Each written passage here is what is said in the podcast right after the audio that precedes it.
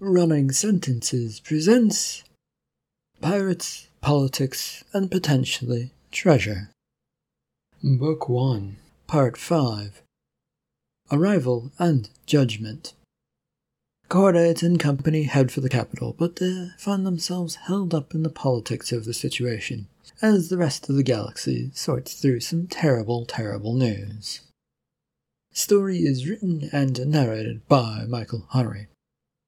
This is a work of fiction. Any names, characters, businesses, events, and situations within this story are products of the author's imagination. Any resemblance to real people, real situations, events, characters, and or fictional events, characters, businesses, and so on is purely coincidental. Copyright 2023, Michael Hunnery. All rights reserved. After sorting out landing papers and paying the right amount of money to make people look the other way, things were settled. Zol was free to travel about the small city which had grown up on this asteroid. He went straight to the government building and, after a bit of bluster, found himself in the office of some small executive, one who no doubt had no power and would brush him aside in a moment's notice. The pot on the desk, a clear see through bowl, filled with some liquid that contained this alien that he had to talk to. It always felt a bit off and odd to talk to aliens of different sizes and shapes for Zol when he dealt with what he had to do. And fish-like ones were always a bit weirder, and this was a tiny guppy little thing that kept darting about in the bowl. Well, what is it you wish to talk about? Well, Mr. Zol, I have a, a lot going on and no time to waste. I'm looking for Cordite Mercury, who has been here on uh, this asteroid. How nice for him. Uh, why are you seeking him out? Uh, forgive me, I misspoke. I'm not actually seeking him out as a person, but information as to what he was doing here and why he was doing it. Fish in the bowl, the name Fry below it, darted about the liquid substance which contained it. I repeat my question. Why do you want him? He's being put in a dangerous position that will change the outcome and livelihood of many pirates. I wish to make sure that potentially doesn't happen for him and to him. I do not have any access to any such information that we give you that would give you any such answers. It would be best to ask him personally if he's here or not. Can you at least give me where he stayed? I know he was here. It is important, since the galactic government will come down on all of us if we don't find him, including here if we don't do things, if things don't go the right direction. We are under threat, and it is a bad threat. The fish named Fry was looking away, swishing its tail at him. Zol was unused to being treated in such a way, and stayed there for a minute. He wanted answers, and this fish was going to give it to him. Listen, I don't have, want to get dirty here, but it is a life or death situation. No response. Having had enough, Zol rose from his chair and leaned over the desk so that he could stick his hand inside the top of the bowl. The cold liquid was at first a bit much, but he let himself get used to it and began chasing the small fish about on the insides. Every time he felt like he got close and went to close his hand, Fry darted out of the way. Stupid like Fry, is that your name? I just want answers. None of this is necessary. I just want if you would talk about what I wanted. The door had suddenly opened and in came the secretary, holding a blaster laser pistol. It was shaking in her hands, and she'd obviously heard the commotion and came in to see what was what. Zol looked over at the banging door and stopped trying to grab a hold of the fish. Leave my boss alone, he has information I might need. I can shoot. To this, Zol removed his hand from the bowl and stepped back. She shuffled to the side, leaving the doorway open for him to leave. And so Zol left, even though he was pretty sure he could have taken her. Having enjoyed their last few days of not having much to worry about other than the sun, Utility strolled around his lounge room, a place for games that they'd never gotten around to, but uh, he liked to look at them.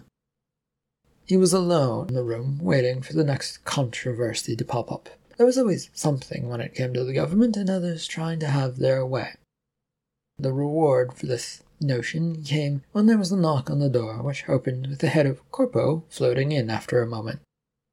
Utility turned and watched as the head came towards him slowly. Well, if it isn't the whip for my party who only shows up when things are bad, what is it this time? Hmm? What great problem has fallen on us? Pirates, sir. Oh, what about them? Are they attacking us? There are reports that they've taken up the offer that was put out there, bringing them into the galactic government.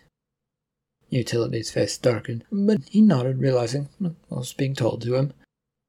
And we will have guests then?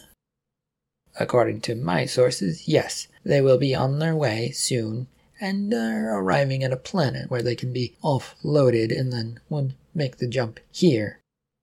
Well, that is not ideal, but we shall accept them with open arms. We can't appear to be going back on what we said before now, can we? Who exactly are they, by the way? An unknown pirate group, uh, but their leader is a Cordite Mercury. They aren't well liked by others. That seems to be the reason that they were put forward. You know, political games. Hmm, yes. Any word on any complainers from our side on this? I expect lots of moans and groans about it. Panic and fear mostly seems to be the mood among politicians and civil workers, but it hasn't been raised beyond that so far. Good to hear, Corpo. Shall we go be presidential then? Work out what all of this means? As you wish. Utility began moving towards the door as the head of Corpo waited for him to go out first, and then followed him. The landing pad on Planet Syntax 1 was a rather shabby one. It had made for a rough landing on the already puttering barge of a transport, but it got down in mostly one piece. A few panels may have dropped off here and there, both on their descent and when the landing gear crunched under the weight of the ship landing. There were also a few soldiers there who greeted them and moved them to the customs lobby office where they now sat waiting to be seen. Number 41, please come up to desk number 17. Cordite rose after glancing at the little slip of a ticket that had a number on it. With a sigh, he rose up and began moving down the rows of numbered desks that were before him. He didn't bother trying to count, since there were only two desks that were actually open. One being 17, and the other was 24. They seemed to be going on towards 50, but he stopped at the 17th one, at the desk he'd been called to, uh, with the worker with the name tag Blues, was quickly typing away at a computer and moving paperwork about the desk. He waited for them to finish they were doing, and to say if it was okay for him to sit. When there was no such comment coming, he decided to sit down and wait for this alien to say anything at all. It took more than a minute before a glance came his way. Welcome to Planet Syntax 1. Oh, why are you here and what are you hoping to accomplish while here?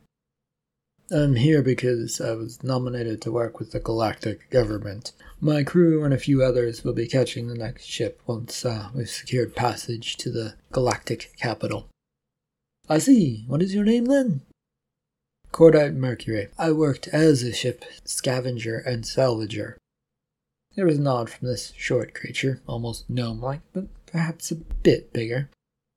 That qualifies you for this nomination. Probably not, um, but it is a job, and I wasn't given a choice about it. So, yes? The person behind the desk hemmed and hawed as they stared at the screen, scowling with their face at it before glancing at Cordite again and then back at the information. There was something wrong, but he couldn't get a read on this alien. Is is there a problem with my passing through this planet? I don't think anyone wants to hold up the galactic government with simple paperwork. We're just here to move on.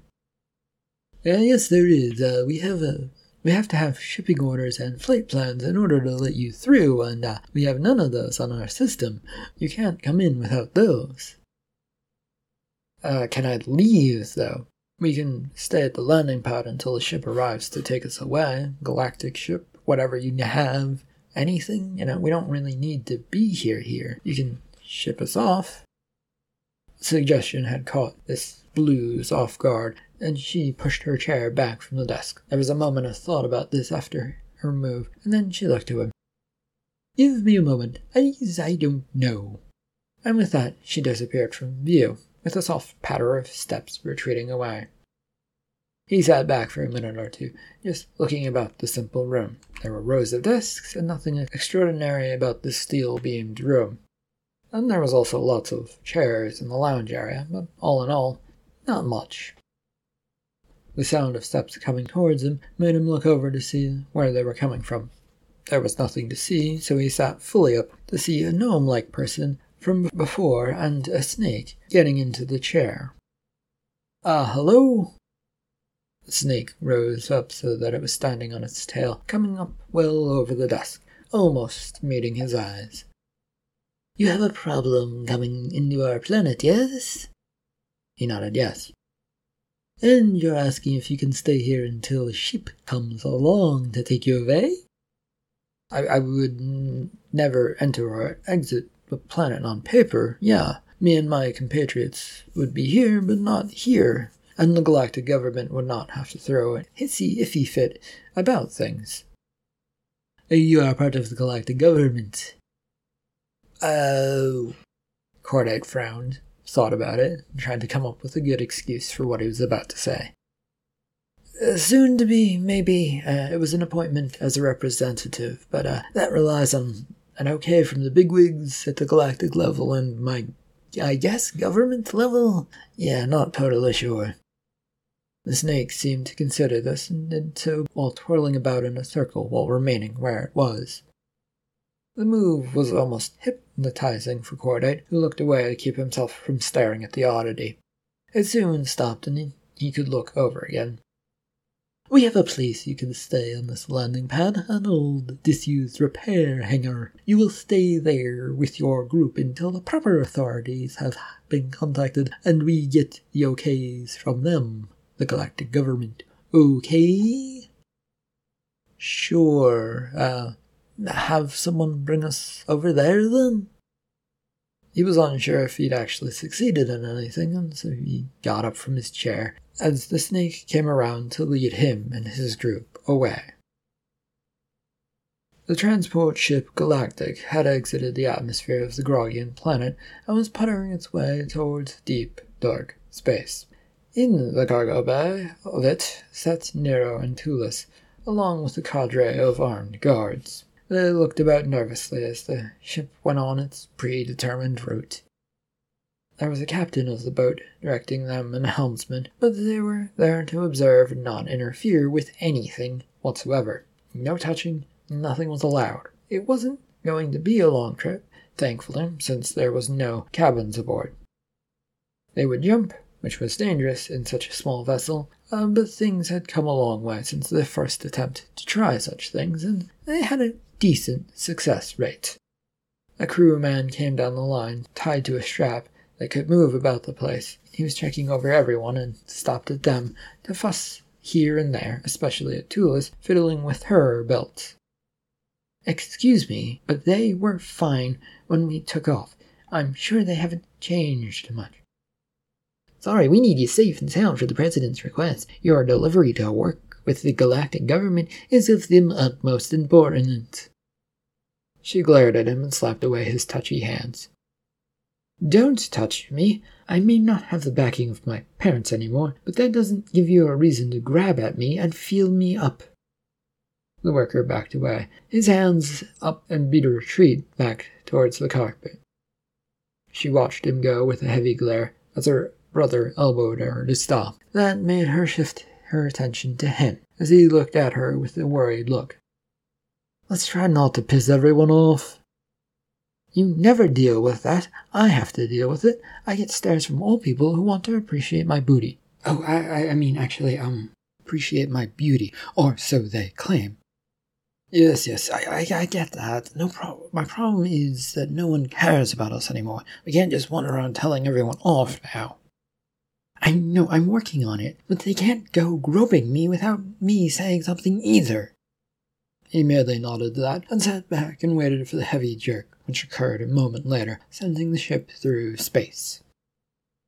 The carriage carrying Evok and Vice President Vic was gliding along in silence, another opulent perk for the leader of the Grogian Empire as it moved along the path with nary a noise. That is, other than the heavy, frustrated breathing coming from the Vice President.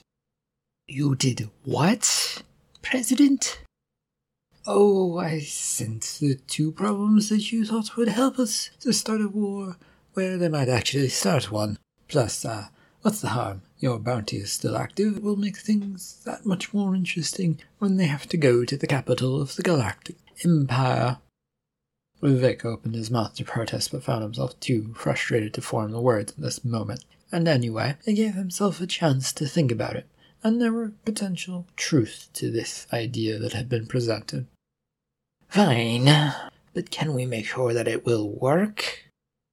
No, we can't, but uh, we can push things our way, and that is what your bounty will accomplish, I think. I feel I need to do much, much more. Yes, I agree. I shall leave that up to you, though, Vice President. Do keep it undetected, though.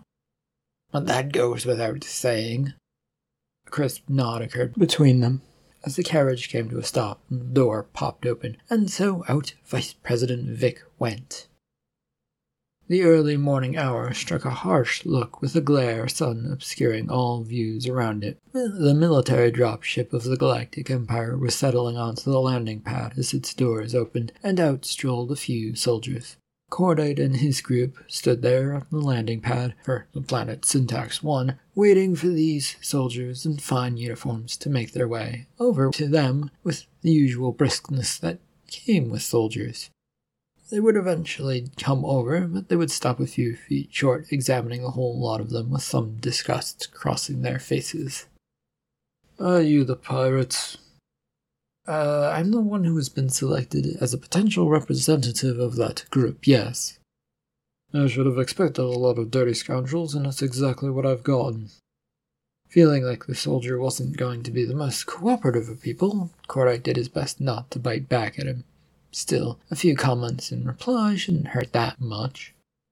We must present an image of what aliens expect of us. If we all went around clean and militaristic, they might mistake us for, well, for galactic government now, wouldn't they? And we can't have that.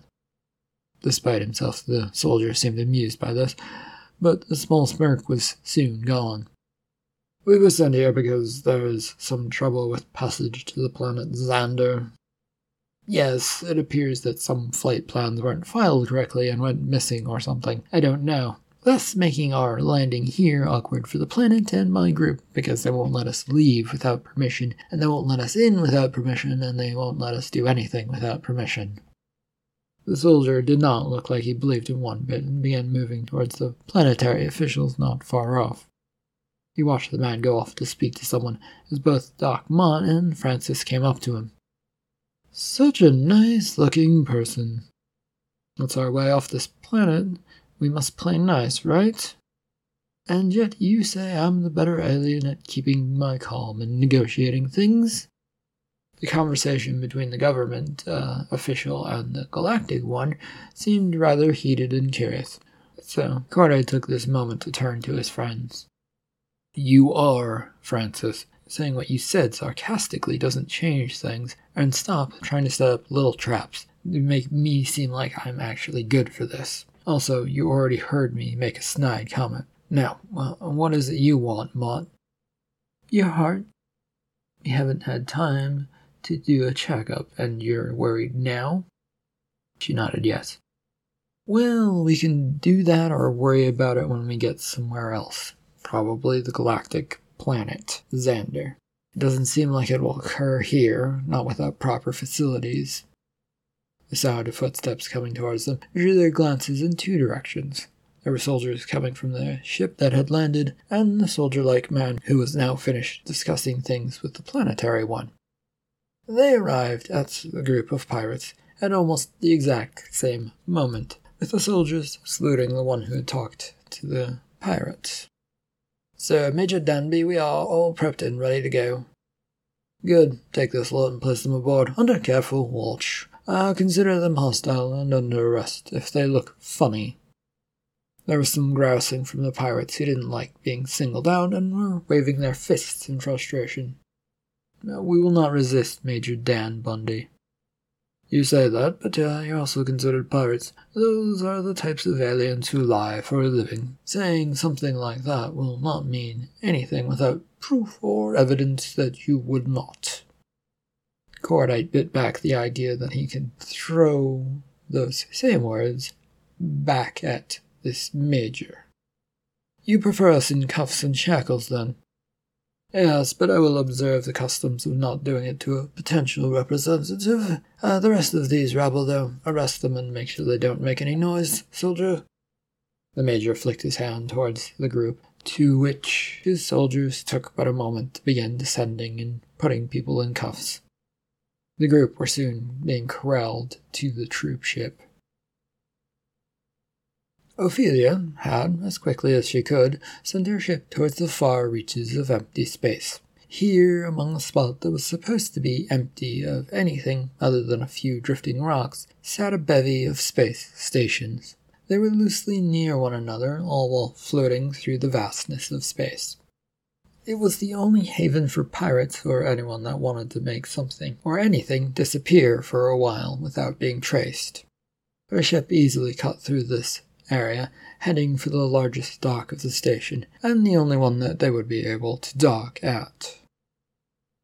Upon stepping off of the platform from her ship onto the space station, and known simply as X, Ophelia found herself greeted, not by friendly faces, but two disappointed, older looking female figures, both who had their several arms crossed. Young one, Yes, the young one who does what she wants. Do you think you would get away with this? Ophelia stepped to the side to make sure that she wasn't blocking the way for her crew to get off, then cocked her head to the side to consider what was being asked. I was given permission to appoint a potential representative, if that's what you're talking about. That and more. Cantoon and Yelphi, I appreciate that you've come out here to admonish me for something I've done, but if you don't tell me what the exact problem is, I cannot correct it. Quite the mouth on her as well. No matter, though, I suppose that's why she's the captain of a crew. Our reasons are threefold. One, you selected what your selection was not advisable, a stranger to most of us. Two, there's a brewing civil war among factions in the galaxy, and this might unite them. We do not want that. And three, how much money did you get paid for putting forward this cordite mercury? Ophelia couldn't help but grin. This had the potential to be amusing and to piss off some of the old sect of pirates. Occasionally, it was the group that needed to be reminded that they weren't so great anymore. I wasn't paid, and the decision came as a spur of the moment call. It should work out well for all of us involved, and I doubt he could stop a civil war when others are so involved with it themselves and they really do want it to happen the, amongst the galactic government. There was another dubious look from each of the old ladies, who signaled that Ophelia should follow them. With a nod to her crew, she headed off down the road. She was led to the pirate government office, a few blocks away.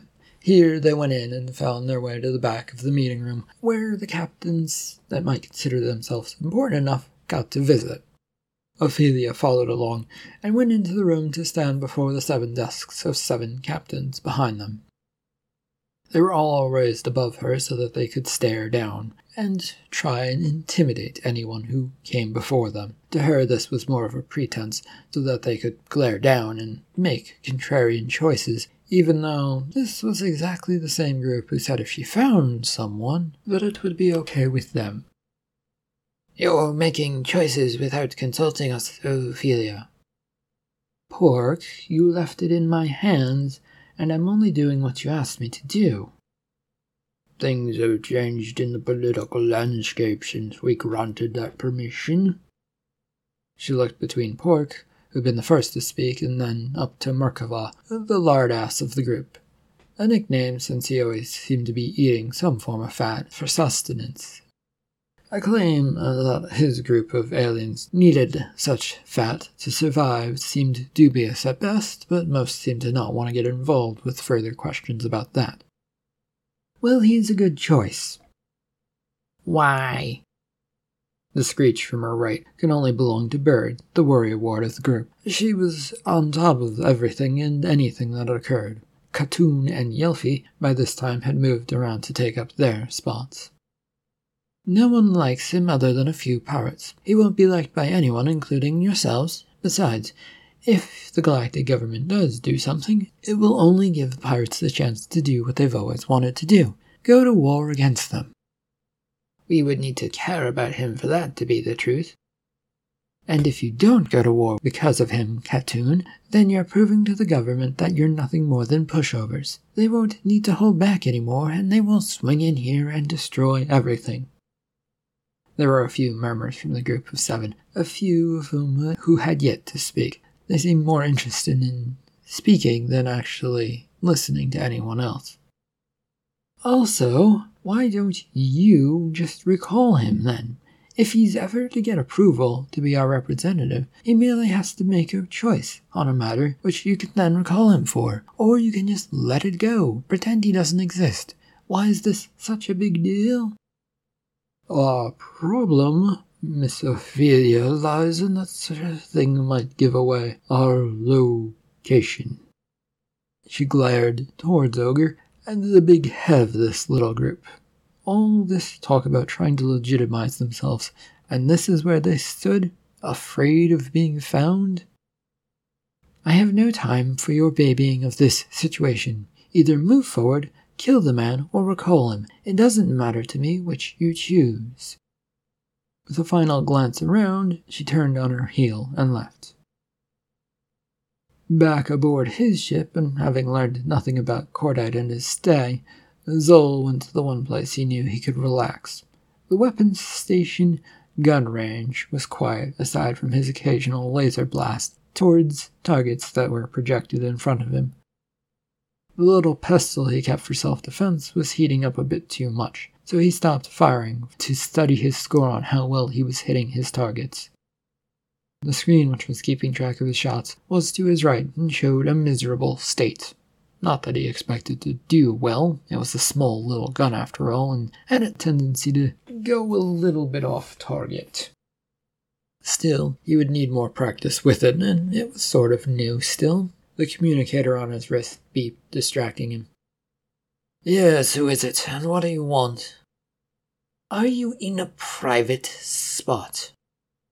No one listens to my conversations, Mr. Vice President Vic. I make sure of that. What do you want? There's been a change in plans. The contract to go after the two royals is worth more money now. At first, Zol didn't bother responding. He narrowed his eyes and studied the communicator on his wrist. Something was up, and he tried to put it together. A price increase meant a risk increase, didn't it? But the only place in space that would merit that. Are you telling me that your targets got assigned to the Empire, the Galactic Empire? You're supposed to be getting rid of them, aren't you? And they might manage to do it all on their own in such a where everyone is careful to present good images. They don't present that. Disappearances happen all the time at the capital. Look, I'm only telling you since you seemed so eager to try and wrangle prize money for yourself. Is a chance to make an even bigger name for yourself. I would never get near enough to do anything on that planet. Well, that's your loss. The communicator had a brief moment of static, and the connection was severed. To Zol, this was bad news, but one with potential. After all, he knew that the man in charge of being a pirate representative now, or a potential one, and he would be on the planet, and he would have some tricks up his sleeve potentially. But he now needed to make amends with the man, and there was a chance he might not be able to act quickly, though, since Cordite hadn't, as far as he knew, been officially officially announced yet, so he might not have any power. He was sure, though, it was a matter of time, and grinned at that. A plan was forming in his mind, with his ship returning to its previous glory as a salvager. PR representatives Meat and Bottle sat in the public relations office, staring over the paperwork and pictures that had been forwarded to them. They told a simple story of a salvage pirate who went about doing jobs cleaning up space, free of control by anyone. None of the images presented a good looking person, aside from a bit of a youthful look in his eyes. Why would they send this person? Who cares, Bottle? It would be easier to spin this if it was someone known, but we have to concentrate on what we have. What do we have on this Cordite Mercury? And is that approved for press? A human who worked around pirates and somehow got enough renown nominated for a grand political position. That's what we say. That's how we keep it. Do you want to spice it up or leave it like that? I mean, I say we leave it since we get less notice if it looks like a regular old assignment. Nobody's going to pay attention to that. That would be great, but uh, if the president or others make a big deal of it, and we have written up a report that just slips by? The two were pacing about the office space. It was empty aside from the two of them. Um, there was plenty of desks for workers with papers and computers piled up to do work on, should that be needed, but there was never really enough people hired to do this job. And when it came down to introducing new representatives or controversial figures, things came screeching to halt with only a few people working on it, namely these two right now. This was to keep secrets and make sure that things didn't leak out before they were ready. Uh, we need a sign from the government on which way we're to look at this. Yeah, that would be great. Are you going to talk to the people in control? I doubt that, since they don't like any questions, and I've heard rumors about that those that do become prisoners. Meat paused, frowned, and found a nearby seat to sit down on. He was confused by the whole matter and why it was so important. Pirates were always, yeah, just pirates and just aliens who were going around doing their own things. Sometimes they raided places, but never anywhere important, and now this? Why don't we do both? Not make it look important, but make a big deal about the announcement. That could be great meat. Uh, still, it would be better if we knew which way the government is going to lean. Right. He leaned back in his chair, looking off to the distance, trying to figure out what way they might go, while Bottle joined him in his forlorn look, trying to find some good in all of this noise. Meat's eyes would eventually fall on the nearby call computer, which would route any calls about business to them. It was quiet, as was the office. Well, since no one is going to tell us anything, I say we, we get information straight from the source. Meat rose from his seat with confidence, but he wasn't exactly sure of where it was coming from. It was here now, though, and it was best to make use of it. Wait, what? They'll likely make you disappear. Well, that's better than working here and trying to find the invisible line that you're not supposed to cross, and you'll inevitably get wrong and cross and then made to disappear anyway. Words came to Bottle, but she couldn't figure out what to say. She mouthed some stuff, but kept quiet, and Meat had made a great point that this work was terrible, and not having to do it anymore would be a much better life and option. But if they got sent right back here with an answer and did the good job, what would they do then? The sudden beep, beep, beep of the call computer shook them both. Meat had been looking at her to see if she was going to come with him, as he was about ready to stand up. But since she had been daydreaming, pretty much trying to come up with an answer, he didn't really do much. It took a moment, but eventually Meat dove for the computer since he saw the word president on the screen. The face of a man leading the galactic government popped in a 3D image before them and off of the screen. Mr. President, what a pleasant surprise. We were about to come talk to anyone who would listen to us for a moment about the new representative who might be coming. Bottle scrambled to be standing next to Meat and gave a brief salute and brushed her hair out of her eyes once she'd heard what he'd said. Uh, we need to know uh, how you wish the press release to announce this new representative? Is it a quiet affair slipping it by the people, or a loud, extravagant one? Oh, never mind that. He is arriving shortly on a troop transport. We need someone to look after the group while we sort this matter out. I'm assigning it to you two. You want us to do what, Mr. Utility President Man?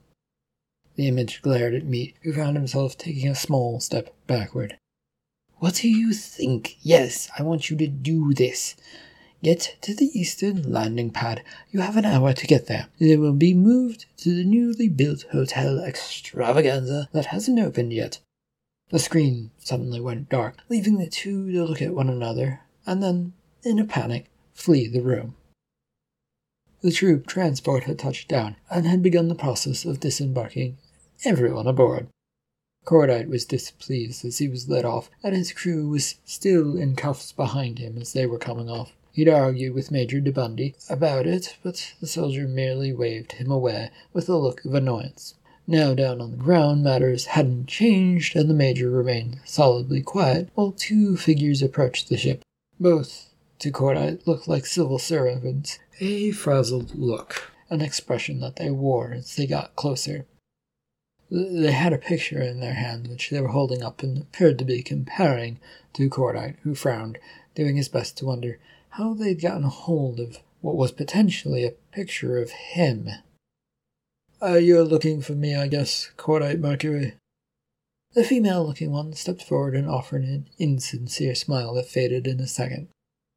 Mr. Mercury, I am Bottle Bouvier, I am one of the many press relation, relations aliens who work for the government.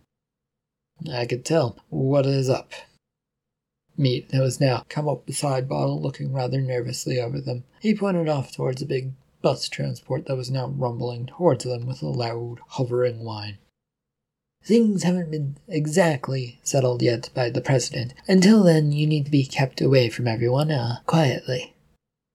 My entire group is under arrest, then. Not arrest, per se. No, we were sorting through the paperwork and approval forms to get this all right. We're keeping you from prying eyes and any dangers that might come your way. A laugh nearly burst from Cordite at this. They apparently thought that such bland lies would work. He looked back at his friends and associates with a sigh. This would never do, as he had expected, and he was ill suited to really do much about it. Where are we going, and can the cuffs come off of my group?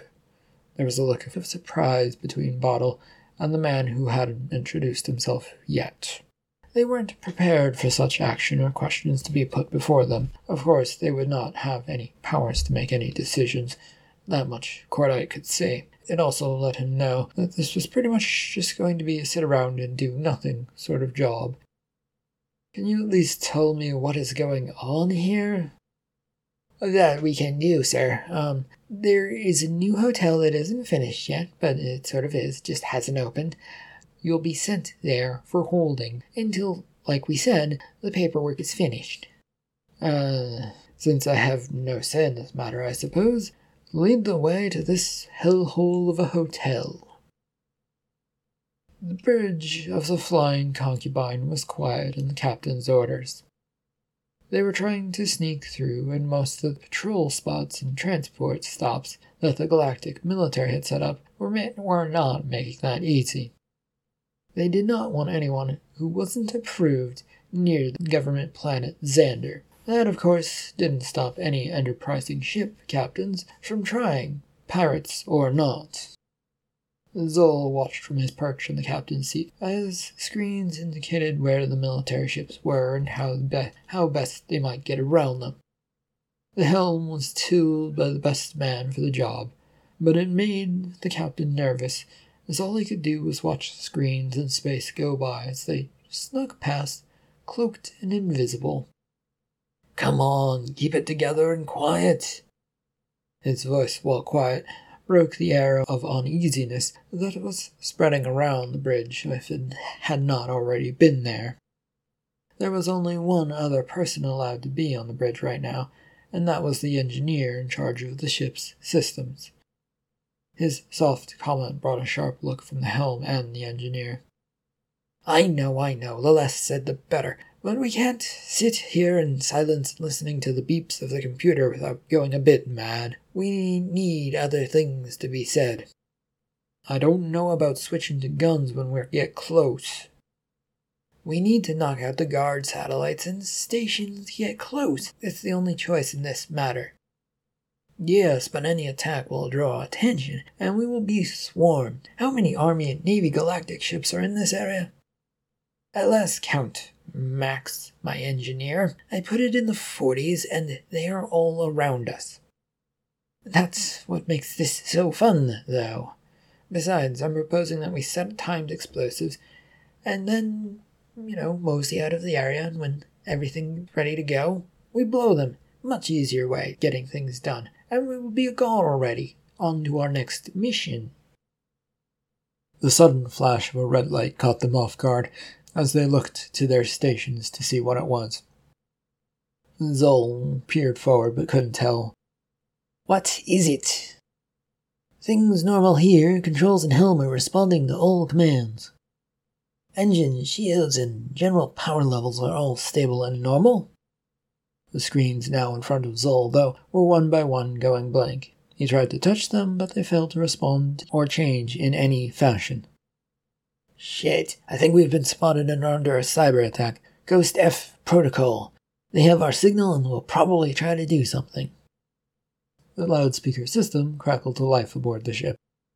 Good afternoon. This is Admiral Hiram of the Galactic Navy and Army. You, the flying concubine, are flying this space without proper passport or permission. You'll be surrounded in a few seconds, and yes, despite your cloaking devices, we can see you. Zol growled to himself. What to do? There was loud and fun, or quiet as a mouse, with surrender in there. The second option sounded ill and boring, and well, if the idiot Cordite really was now on the galactic government, he would have to clean up this mess and explain it, and he could potentially get him off. Maybe. Probably not, but it could be fun to see what would happen. Zol moved his hand towards a nearby red button. I will warn you against trying anything, Captain Zol. You are too well known, and there are no spots that aren't unknown to us including the blank area where Space Station X hides. With a frown, Zol thought about this, then smiled to himself, and then hit the red button, sending alarms through the ship. End of Book 1, Part 5 of Pirates, Politics, and Potentially Treasure. Thank you for listening.